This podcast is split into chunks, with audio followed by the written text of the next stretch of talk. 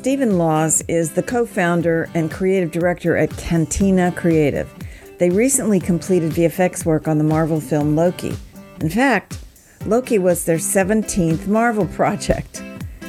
Cantina Creative is a global company headquartered in Los Angeles. This incredibly prolific design and visual effects studio launched in 2010 by Stephen and his now longtime partner Sean Cushing. So, if I go down the list with you, there's Loki, of course, there's the Falcon and the Winter Soldier, there's WandaVision, Black Widow, Avengers Endgame, Captain Marvel, Avengers Infinity War, Black Panther, Spider Man Homecoming, Captain America Civil War, Avengers Age of Ultron, Guardians of the Galaxy, Guardians of the Galaxy Volume 2, Captain America the Winter Soldier, Iron Man 3, and the Avengers. And that's just the Marvel films. I don't know about you, but I'm a huge MCU fan, and I wanted to talk to Stephen about their work on Loki since it's the most recent. But you know, even more than that, I wanted to find out what makes him tick and how he got to where he is, and what advice he has for our audience about how to be more successful in this crazy film and television business. Oh, and please like and subscribe if you wish. I talk to amazing people all the time, and I'm happy to share those relationships with you. It's time for OWC Radio Tech Talk with Creatives. Conversations with host Serena Catania.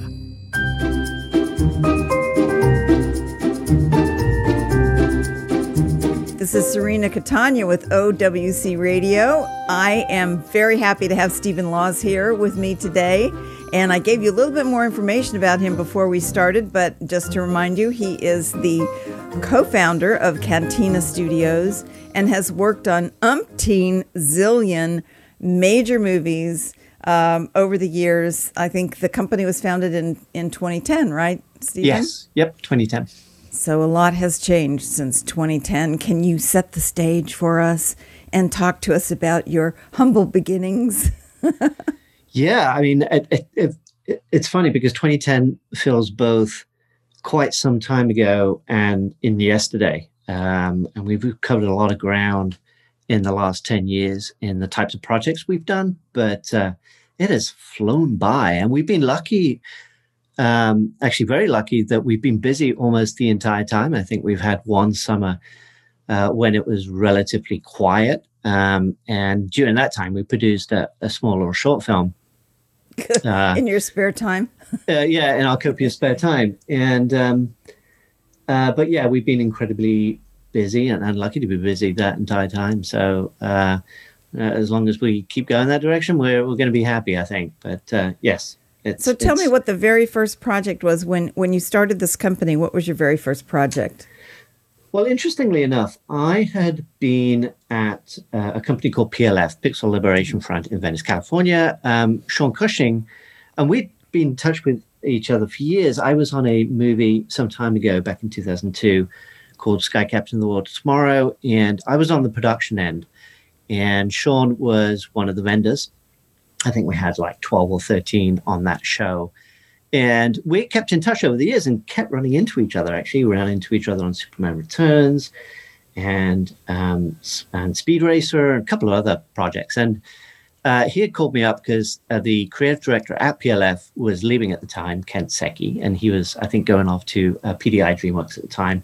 So he said, "Hey, Steve, do you, you want to come down and chat and see if you want to come on board?" So um, there was an opening, and it uh, you know, I was at that time doing quite a bit of freelance compositing work with Rob Legato, um, the great Rob Legato, who uh, yeah. um, I had worked with on a number of shows. He lives really close uh, to me, actually. He's only a few miles away, so it was easy to go over and show him, uh, show him work and and chat with him. So that was that was a great period of time. Yeah, but there seemed really uh, an interesting opportunity, and I, I think at that point you know, PLF were obviously known for their great previs. I mean, they practically invented the medium.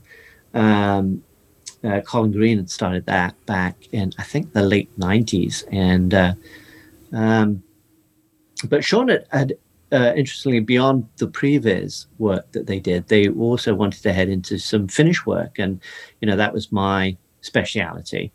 And so he was like, "Do you want to come on board and and help, you know, pursue more of that type of work?" So that was to me a great opportunity.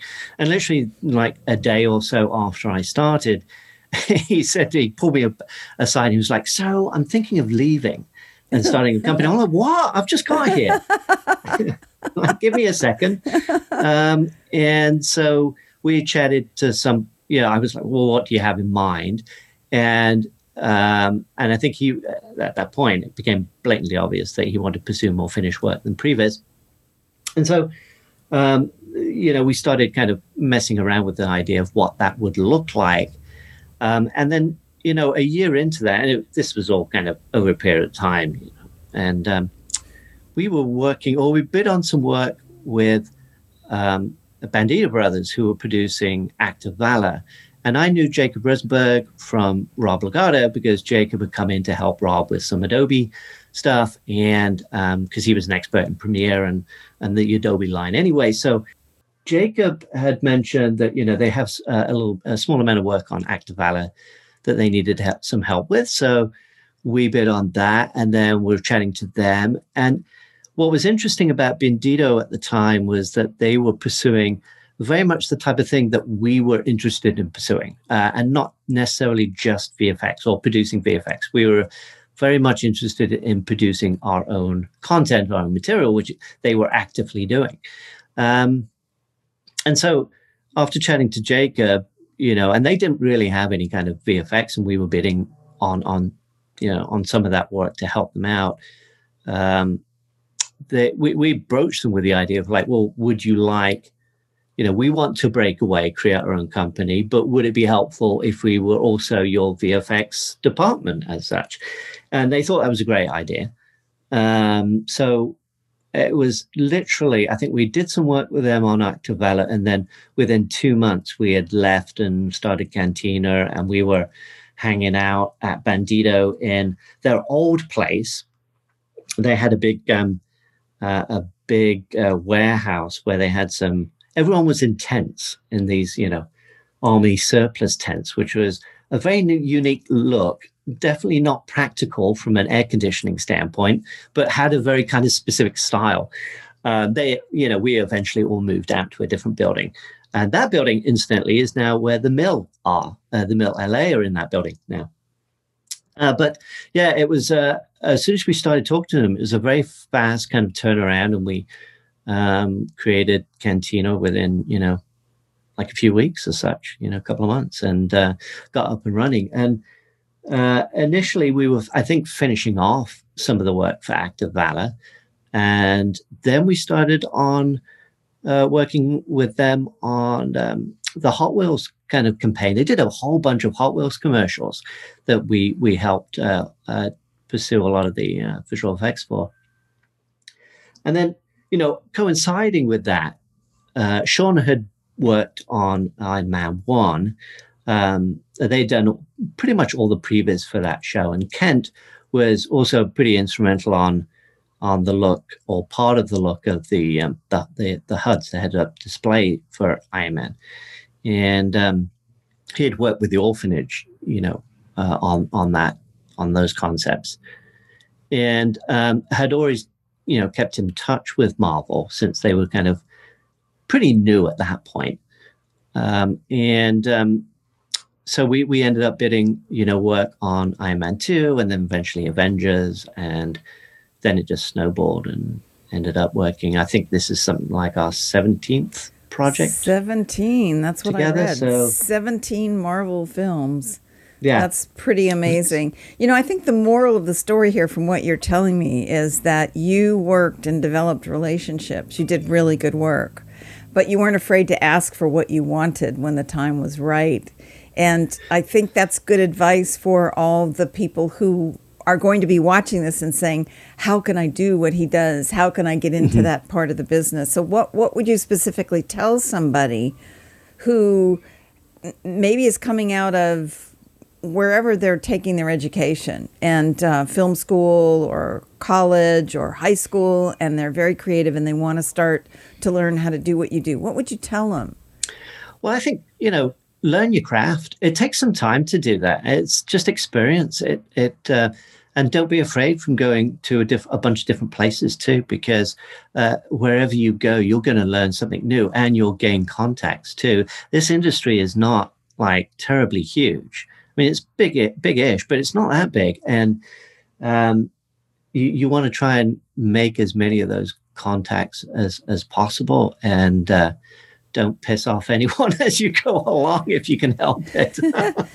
I, I you know, yeah, don't because there's some, you know, there's some off. really You'll great, never work in this town. I again. know, right? yeah, there's some fantastic people to work with in this industry, um, but there's also a handful of people that are just like really difficult to work with, and uh, so you want to try and, you know, pursue those those um, those contacts as much as you can, and uh, and just do really really good work. I mean, just it all ends up for for us specifically, it ends up being in the details. We, we're very detail oriented, and uh, will uh, I think a lot of clients now will come back to us because uh, they do like uh, they you know they find that we're really good, good problem solvers when it comes to story and creatively solving those problems of story.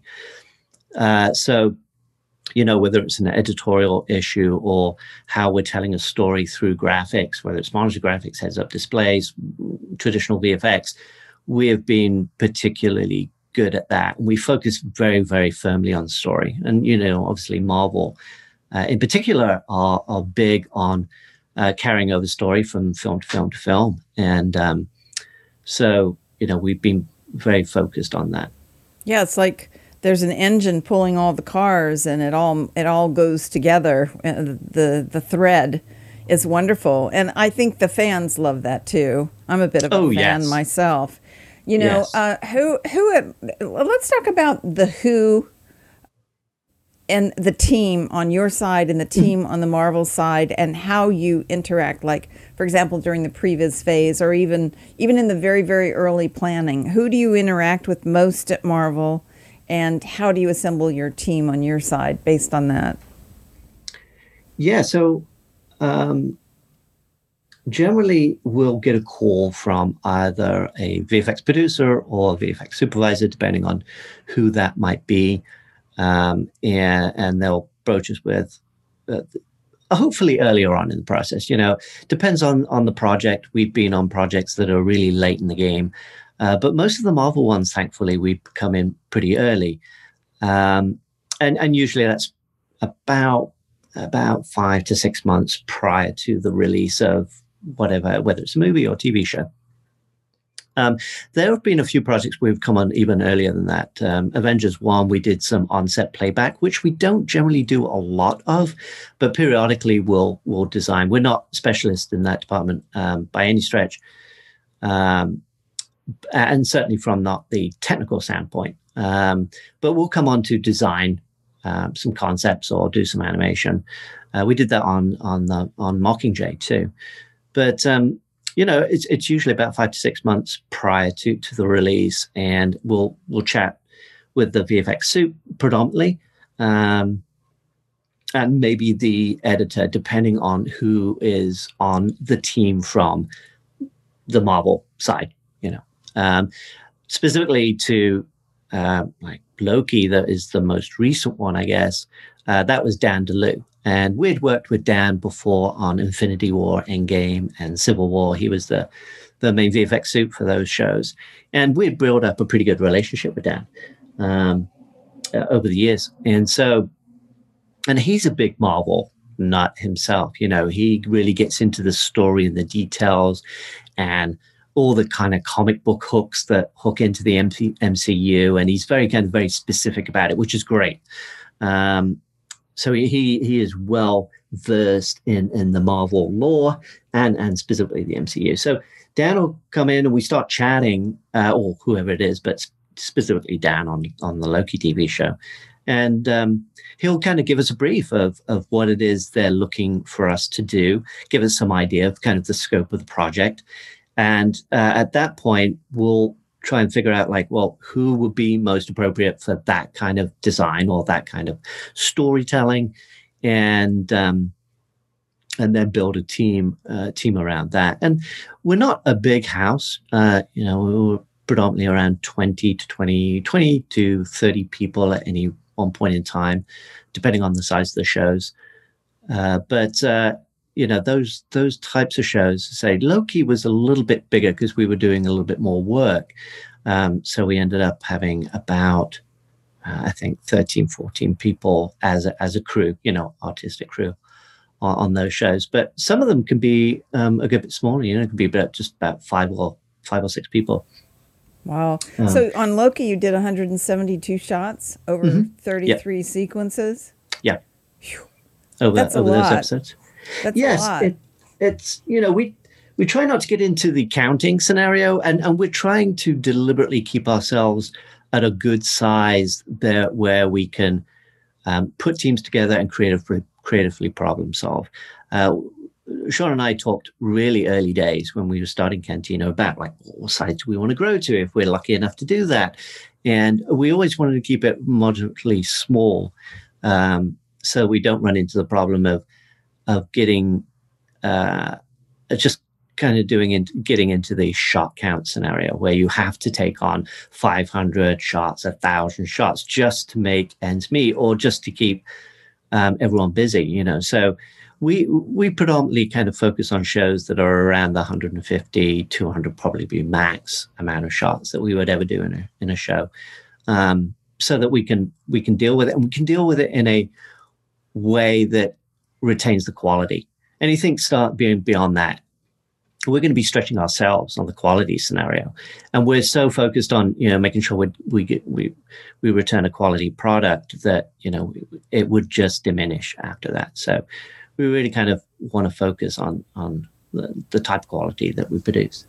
So uh, I know on these big films, um, they often have more than one special effects house working on on the shots and the sequences and do you want or do you get the opportunity to see what the other houses are doing so that i always wonder how things match at the yes. end yeah. you know uh, and sometimes i've watched movies that are big special effects movies and you can honestly tell mm-hmm. that there's a different house working on certain sequences because there's there's sort of a look yeah um, and and that must be is that hard for you or how do you work around that well, I think it's harder for the main VFX sup on Right. the production end. That's Right. the- predominantly their job these days, you know, to really kind of concentrate on the continuity and and and the way everything matches. It's incredibly tough. You imagine, uh, uh, I think you know, especially in in shows like Endgame or, or projects like Endgame, um, having one house uh, animate Thanos a certain way and then having another house animate the same Thanos with the same type of emotion. I mean, that's got to be crazy Yeah. hard. I think, Yeah. you know, for us, it's a little bit simpler because we are focusing primarily on the design. And, you know, there's going to be shared shots between whether it's us and another vendor. Um, and and we always attack that in one of two scenarios. It's it's either we finish a shot with the elements in the play as if it's a new plate, and we just hand over a new plate to production that they hand to the other vendor. And uh, that's always a, an in progress scenario. So as we update our versions, that gets sent to the, the other vendor. The other way of doing it is just sending our elements straight to the vendor and they comp it in. Um, we're a big fan of comping our own work. We like to see our work uh, through execution. Um, and, I think, you know, especially for things like monitor graphics and and uh, heads up displays and uh, holograms, that kind of thing, because we have a kind of certain, we've been doing it for long enough now where we have a certain kind of like look to it that we feel like we've gained from experience. And um, so we, we tend to like doing those ourselves and then comping them in and just handing them off to another vendor. Um, so that's predominantly how that works for us. And that also keeps the continuity standard as well, Yeah. so that you don't get any bumps in it, you know. So at that first meeting on, we'll just pick Loki because that's the most recent. And I'm sure you've got another one coming up that you probably can't even talk about Oh, yet. NDA'd up the wazoo. yeah, there you go. And and so I'm not gonna I'm not gonna embarrass you and even ask. But in that first meeting on Loki, what physically was around you on the table? You had the scripts, you had some art, you were talking about the look. Who was in the room and on both sides and, and how did all of that sort of be born?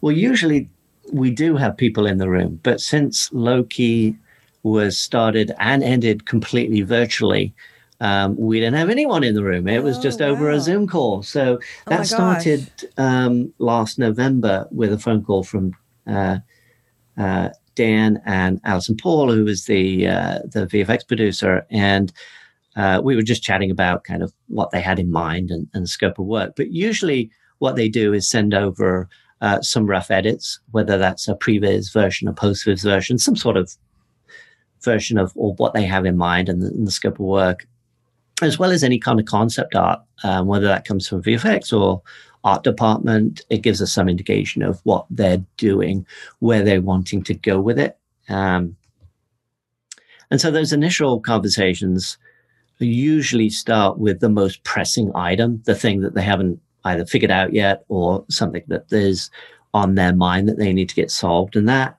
certainly for Loki was the um, the sacred timeline uh, because that you know pops up in so many different episodes and it's something that hadn't um, had, been touched on but hadn't necessarily been solved to the like you know to, to the director's um, um, what the really the director wanted or the studio wanted. So uh, that was our pressing issue. So that was the first thing we kind of got busy doing is is figuring out what uh, the look and the design of the the sacred timeline was, uh, because it, it pops up in, as I say, in a number of places. Uh, it pops up on those little TemPads um, that uh, that uh, that appear all the time by the TVA, and it also appeared in the command center for the TVA on the bigger monitors. so, and it's used constantly as a way for the audience to understand what is a variant um, how how those occur, and how do you visually tell that story. So it was it was a big kind of component that they had to figure out uh, pretty early on, um, and then like I think most Marvel projects, as they work through the editorial process, uh, other um, issues come up from from that kind of storytelling uh, component, and uh, they'll they'll kind of throw that in our direction too. You're like, hey, what do you, have you guys got latitude to do this? What do you think about this? And what was interesting also from that very first conversation was that Dan would also tease some of those things that might come up. So specifically the He Who Remains sequence in episode six, which was a lot of the little statue vignettes of, of He Who Remains and Kang on the table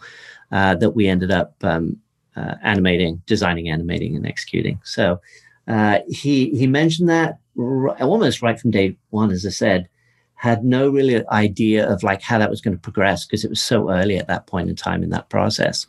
Uh, but uh, it, it, gives us a good idea of like um, certainly how many people we might need to crew up on mm-hmm. and the, mm-hmm. the, size of the team and who should be on the team.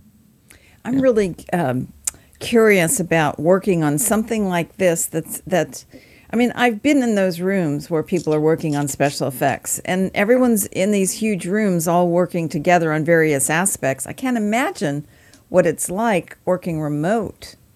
Um, how yeah. did that even work? What equipment did you have? What software? You didn't use Cinema 4D, right? On this, on Loki? Yeah, we did. We did. Oh, we, you did? Okay. Yeah, we okay. used it quite a bit, actually. I mean, okay. I, will I don't know um, where I um, heard that you hadn't. I mean, I, I was actually shocked when I read that, so that's probably misreporting somewhere. But but talk to me about the equipment and where you were and what software you were using and how you shared your vision with your team.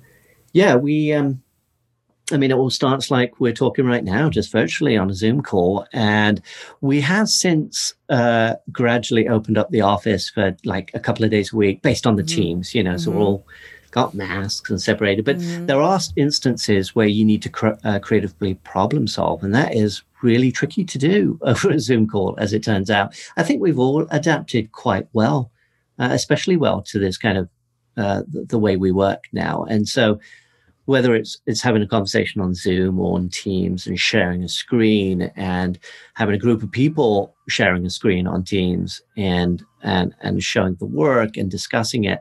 Um, we've got, gradually gotten better and better at that. But you know, there are instances where you can't beat just being in person and creatively problem solving. It's it's it's really tough. But that one was started, as I say, back in November with the conversations with Dan and Andrew Hollick was the um, the senior design on that. He supervised all the design, and um, and Tony Lupoi was our compositing supervisor on that show, VFX supervisor on that show. So together they had also been a team on Bumblebee, which we'd done a few years earlier, and it's it, not like massively dissimilar in the the nature of the look of those films.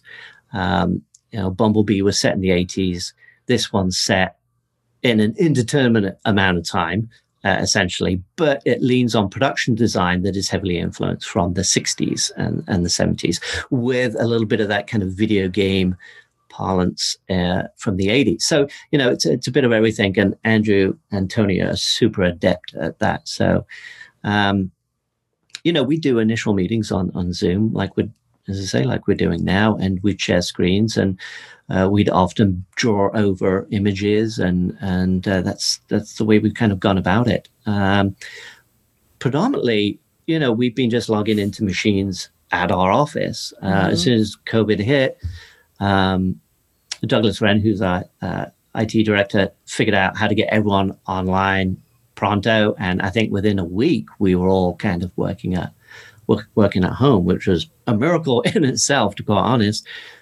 Um, and then, you know, so so we've been just dialing into our um, logging into our office, uh, our machines at the office, and you know, predominantly because of the type of work we do and the niche we have, we use the Adobe Suite a lot, obviously, because mm-hmm. uh, our design, uh, we will we'll use Illustrator, After Effects, Photoshop, you know, the, the general uh, Adobe Suite. We still composite a lot in After Effects. I think we're probably one of the only places that do any kind of heavy compositing in After Effects. It used to be more. We've actually struggled over the last 15 years finding more and more compositors that are After Effects compositors. It's, it ends up being a real struggle. So we kind of split shows these days between Nuke and uh, After Effects, depending on a who we can find, their talents, uh, and what type of show it is. You know, so uh, you know, usually, as I say, it's between Nuke and After Effects, and uh, for for Loki specifically, uh, the design work was predominantly done in in After Effects and Illustrator. Uh, but some of that's the the sequences at the end in, in episode six. The look development we started initially in C4D, but quickly segued into using Houdini and rendering rendering in Redshift because uh, the type of work that was, it was specific to something is that is Houdini, that uh, Houdini is incredibly you know fast and adept at so and what is that can you explain that a little bit what is what specifically is houdini best at can you give us an well example? traditionally everyone knows houdini for simulations right, right. so fire water smoke all that kind right. of good stuff uh, but because we were doing these transitions between these little statue vignettes vignettes of he who remains on the table those those transitions are kind of based on the material that they're built out of. So they're kind of particle simulations. So Houdini seemed to be the way to go uh, early on in that process. We had actually had a discussion a lot earlier on in that process of, uh, uh, of those things being a little bit more on the complex side and the transitions being more complex and the material that they're made out of being multiple types of material. It would start with light, and then the light would become solid and change to another material. And this was all based on a conversation we had had with Dan earlier on the process. And as he was describing it, because there were no visuals at that point in time, mm-hmm. as he was describing it, it reminded me of some of the early work we had done on Captain Marvel, some of the conceptual work we'd done on that, a lot of which didn't make it into the movie because we came on that project super duper early and editorial changed as it does over time. And some of those sequences got cut or they were in the background, all that kind of stuff. And so it reminded me of this. I was like, oh, wow, a lot of that stuff wasn't used. But what he's talking about could be really interesting in that in this aspect. So we sent over those. Uh, some of those were just stills. Some of them were like animation tests, and we sent all those over to Danny, showed those to the director, and they seemed pretty keen on the idea. And then that evolved. You know, uh, the whole thing's always an evolution process of, of whether it's a design thing or, or uh, a visual effect uh, of what it ends up looking like. Um, and so that was a good starting gauge for us. But those were specifically the, the types of tools we use. We, we generally try not to, we're relatively tool agnostic. We try to approach each project with the idea of like, well, this is what we need to try and solve. What is the correct tool for using that? So we try and keep relatively open minded about what to use. Well, that's manna from heaven for the director, I can tell you. And that's why you yeah. keep working, I'm sure. Just thinking about the workflow, how are you moving these files from point A to point B to get them to your the people that have to approve them? Who has to approve them first of all, and then mm-hmm. how do you move the material? Are you are you using Frame.io for any of this? Are you using Hightail or Dropbox or mm-hmm. what are what are you using? I'm just curious. Well, over certainly over the last uh, well, definitely the last 10 years, but a little bit longer than that, actually. Um, security protocols are a very specific thing to make sure all the studios, yeah. Um, their IP is protected. Um, you don't want anything ever going out. You know, I, I remember vividly on Avatar, uh, that was a pretty insane show, and we worked on that for a good chunk of time. Uh, but period, you know, over the last, say, over the last 10 to 15 years, they've become much more specific about security protocols, making mm-hmm. sure that their IP, their content, all those files are in one place and they don't go straying all over the place. That's the one thing you don't want to do. So, uh, all our um, all the material that we work on and produce is on our servers at the office, mm-hmm. um, secure there behind a, an air gap, and so you can't just wander in and get to it. There's a lot of no, that's good. Uh, both physical security and digital security protocols that we that mm-hmm. we abide by. And so, from a working standpoint, uh, all our artists are VPN into their machines at the office. Those machines are connected to the servers with the specific content they're working on. And so we're only looking at it that way. Uh, mm-hmm. Uh, we don't kind of pass files around uh, too much when we review material. It's reviewing remotely. It's reviewing on those machines, so we can see what it looks like. Mm-hmm. Um, and the way it's set up, actually, even just the, the way that uh, we work remotely works really well. Um, lately, we've kind of uh, starting to use um, a product called Parsec to mm-hmm. log on to machines, which predominantly I think started off as a game um, tool, but uh, is is great for virtual uh, working. Um, and we uh, and there's another tool we call we use Jump for a Mac to Mac because Parsec are just getting into the Mac arena. Right. Uh, most of our machines are PCs, but we have a few right. Macs at, uh, at, the office, and it's good to see playback at speed. So you know both of those tools work particularly good for that. Um, and then getting material back and forth to clients is usually set up by the production, by the client. So mm-hmm. that's usually some sort of uh, Signiant account or Aspera account, mm-hmm. uh, and that's usually set up by them. Send they send us credentials, uh, and we'll upload and download material using that um, that protocol. It's it's relatively straightforward. You know, you just mm-hmm. got to make sure you have a pretty beefy internet connection. And yeah, the the pipeline's always right? the biggest problem, isn't it?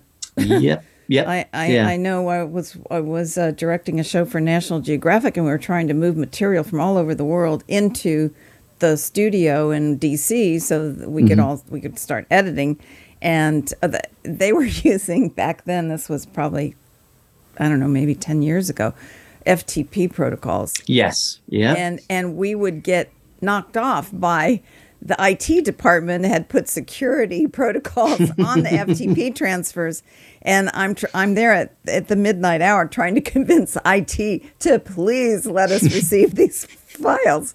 It's it's crazy. It's just crazy. So I want to eh. ask you, when you were when you were a little boy, what did you like to do the most? Like if when you when, when Stephen at five years old, what what would he be doing? I'm very curious. Well, I didn't really get into art too much until mm, kind of middle school ish area. My brother was doing he was doing some music classes outside of school. And my mom turned to me and was like, Well, is there anything you're interested in doing? I was like, Well, I kind of like drawing. So um, we uh, they hired, you know, a, an art teacher that ended up being my art teacher in high school, which was super convenient.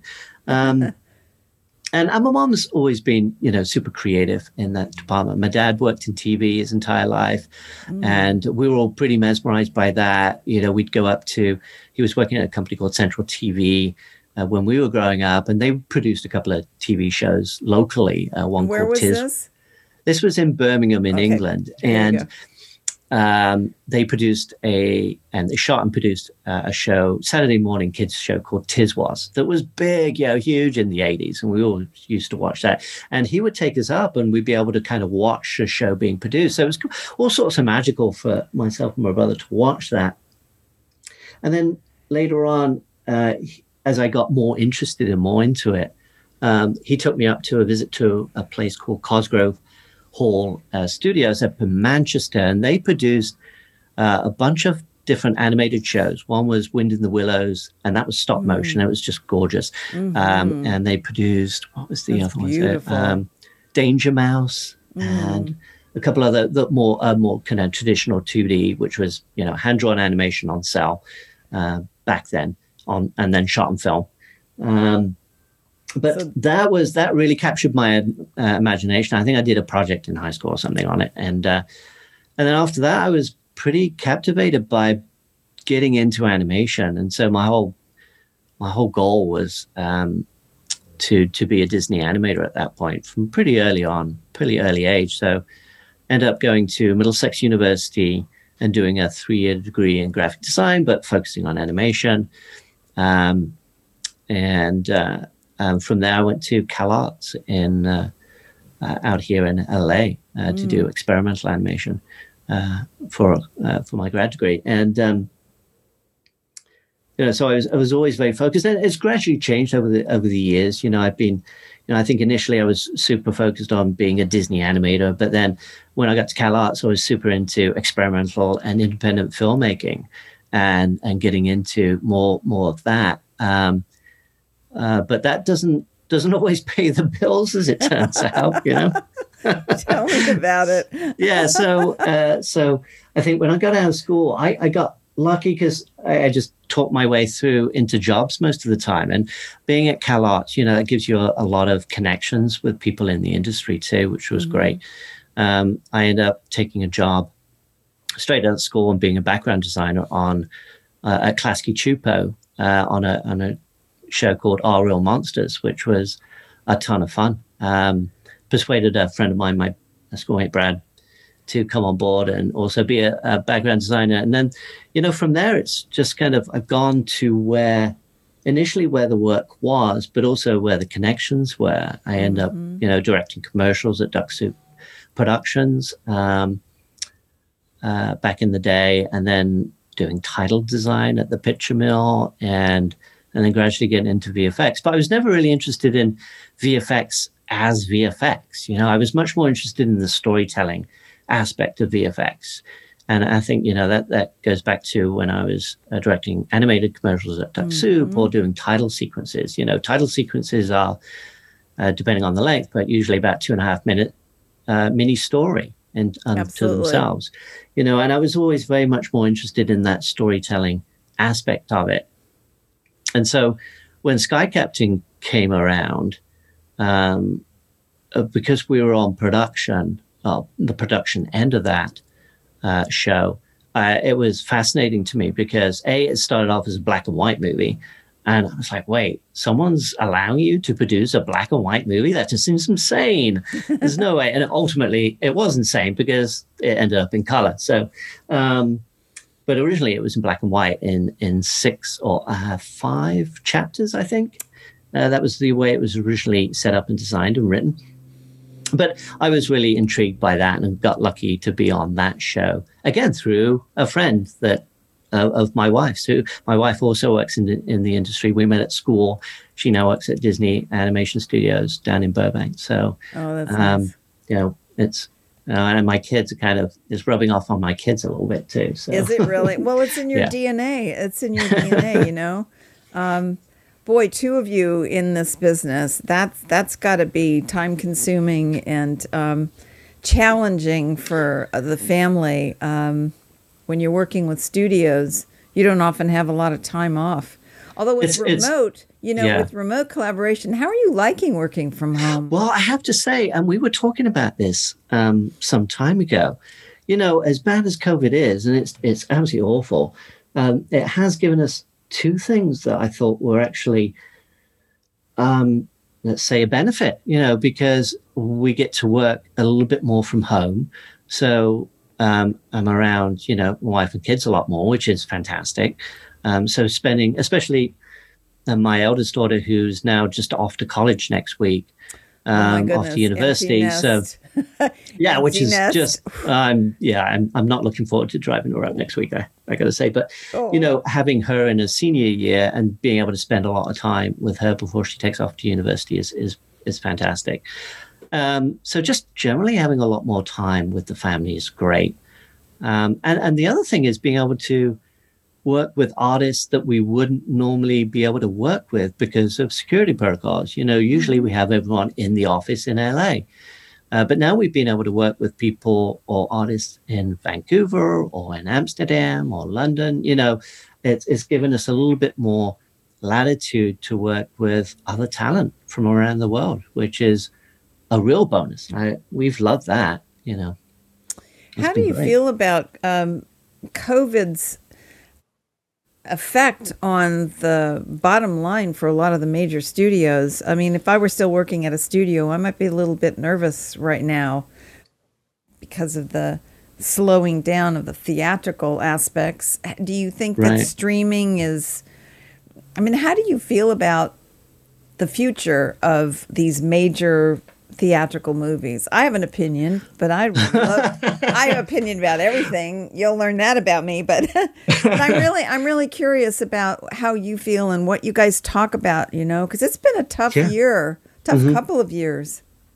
Yeah, I think you know we were really concerned financially at first because we were like, um, you know, if production uh, is drying up because they can't shoot, then there's going to be limited post. What are we going to do? And we really kind of dreaded that last fall was going to be super duper quiet. Uh, weirdly enough, it was the actual opposite. We haven't been busier than we've ever been. I mean, it's just been bonkers, crazy busy uh, over the last year. Um, you know, so f- from an affi- financial aspect, uh, as I say, we were a little concerned, but it doesn't seem like that's the issue. Um, there seems to be enough production going on uh, right now. I think from a theatrical release, I'm a, I'm s- still such a. I love to go to the theater. I haven't been in a little too. whiles. I still love to go to the theater to see a a film. Um, and you know, much like you know Chris Nolan or or Tarantino are like they're theater buffs. They will only release their material on theaters, and I applaud them for that because you know there's, there's there are certain types of films that really should only be seen in a theater on a big screen. Um, I think the last uh, I didn't get to see Tenet in the in the theater, but I did get to see Dunkirk at the Cinerama Dome. I can't. And- me too. And you know what? I, I literally sat down with my friend I was with, and I said, "There is no other way I would want to see this movie.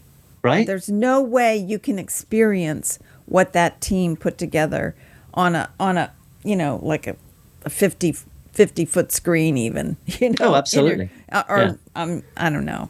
Yeah, a 50 inch screen, I should say. Yeah. you know, sorry, 50 foot screen. I have a big living room. I have a 50 foot screen.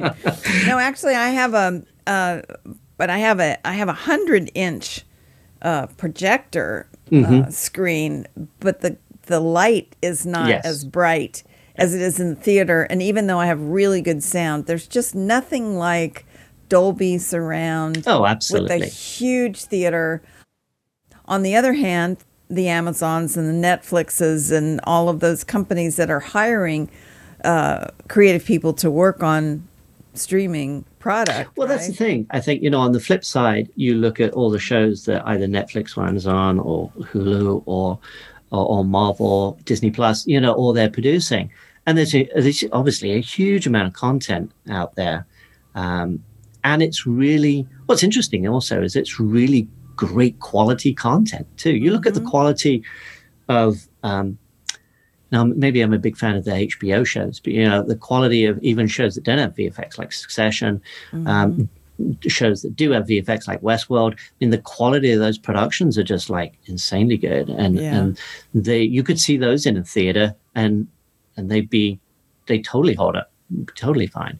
Yeah. Um, so yeah, I think on the flip side, even just seeing material at home and certainly I've enjoyed watching all the. Even though we work on it, I'm still a Marvel fan, and I'll watch it with my youngest. You know, she absolutely loves the MCU and loves getting into the, you know, certainly the time travel aspects of of, of Marvel. Um, and uh, so that's given us uh, a venue to do that, which I really love too. What do you want to be when you grow up? I got right. What's next? What's well, on your bucket list? You've done so much. I think you know we're we're, we're still uh, venturing forth with Cantina. Our big goals with Cantina is producing um, still our own uh, products, our own shows, um, uh, our own productions. So that's still as a goal. I think you know beyond that. Um, I think on one thing, someone had asked me this some time ago, and I was like, well, if I wasn't doing this, I'd be a landscape designer slash beekeeper because I like being outdoors. It's still got design in mind, and uh, yeah, uh, and my mom was a beekeeper. My mom's a beekeeper right now. She's fully retired, obviously, but she's still an active beekeeper. Uh, my granddad was a beekeeper. You know, it's one of those things. Where like, well, that. that. seems like a family thing. Um, and uh, so that's something I'd probably want to go into at some point because it's just uh, uh, again, it's it's nice to kind of mix it up. And you know, it's funny enough, even just the the, the COVID thing, working at home, beyond spending time with family and uh, all the other things I, I mentioned, like I've been able to get outside a lot more than I used to, which I think is that's got to be healthier, right? Yeah, it, it is. uh, well, Stephen, is there anything? Yeah, there's so much we could talk about, and I could go on for hours, but I want to respect your time because you are starting some new projects, which are under NDA and we can't talk yes. about. yeah. But congratulations on your latest work with Loki. That was absolutely unbelievable. I really urge everyone to see it if you haven't seen them. And where do you want, you want people to go to learn more about what you do over there at Cantina? Yeah, you can go to our website, cantinacreative.com. That has a lot of material on there that and and behind the scenes material, um, some of the work we do. Uh, plus, we are just about to redo that website. So, uh, you know, every few years you like to give it a, a, refresh, obviously. So, uh, I think in the next month that'll be uh, refreshed, uh, which will be great and also some new work up there. It's always hard to keep on top of a producing uh, uh, background reels uh, for the work that we do, as well as getting imagery, uh, relevant imagery up on the website. Uh, but we're actively doing that right now and trying to update everything. Um, it's one of the side effects of being, uh, luckily, being as busy as we are. We haven't had as much time to yeah. do all of that background work, which is yeah. How do you have time to build websites when you're working right. on all these huge? It's it's forget it. You can't keep up with it. Well, um, this has been this has been wonderful. I'm really proud of everything you've done, and I think that you're setting an amazing example for people in the creative industry with your just your approach to your work and how much you care about it and your love of story because ultimately it's always about the story. Even if it's one image or one plate it's always about the story. Well he's Stephen Lawes the co-owner and creative director of cantina creative. I'm serena catania with owc radio and i'm signing off. But before i do remember what i tell you guys every single time. Get up off your chairs and go do something wonderful today even if it's in your own house but go do something wonderful. Thank you so much for visiting with us, Stephen. It's it's been great. Oh, thank you so much. Thank you. It's been fun.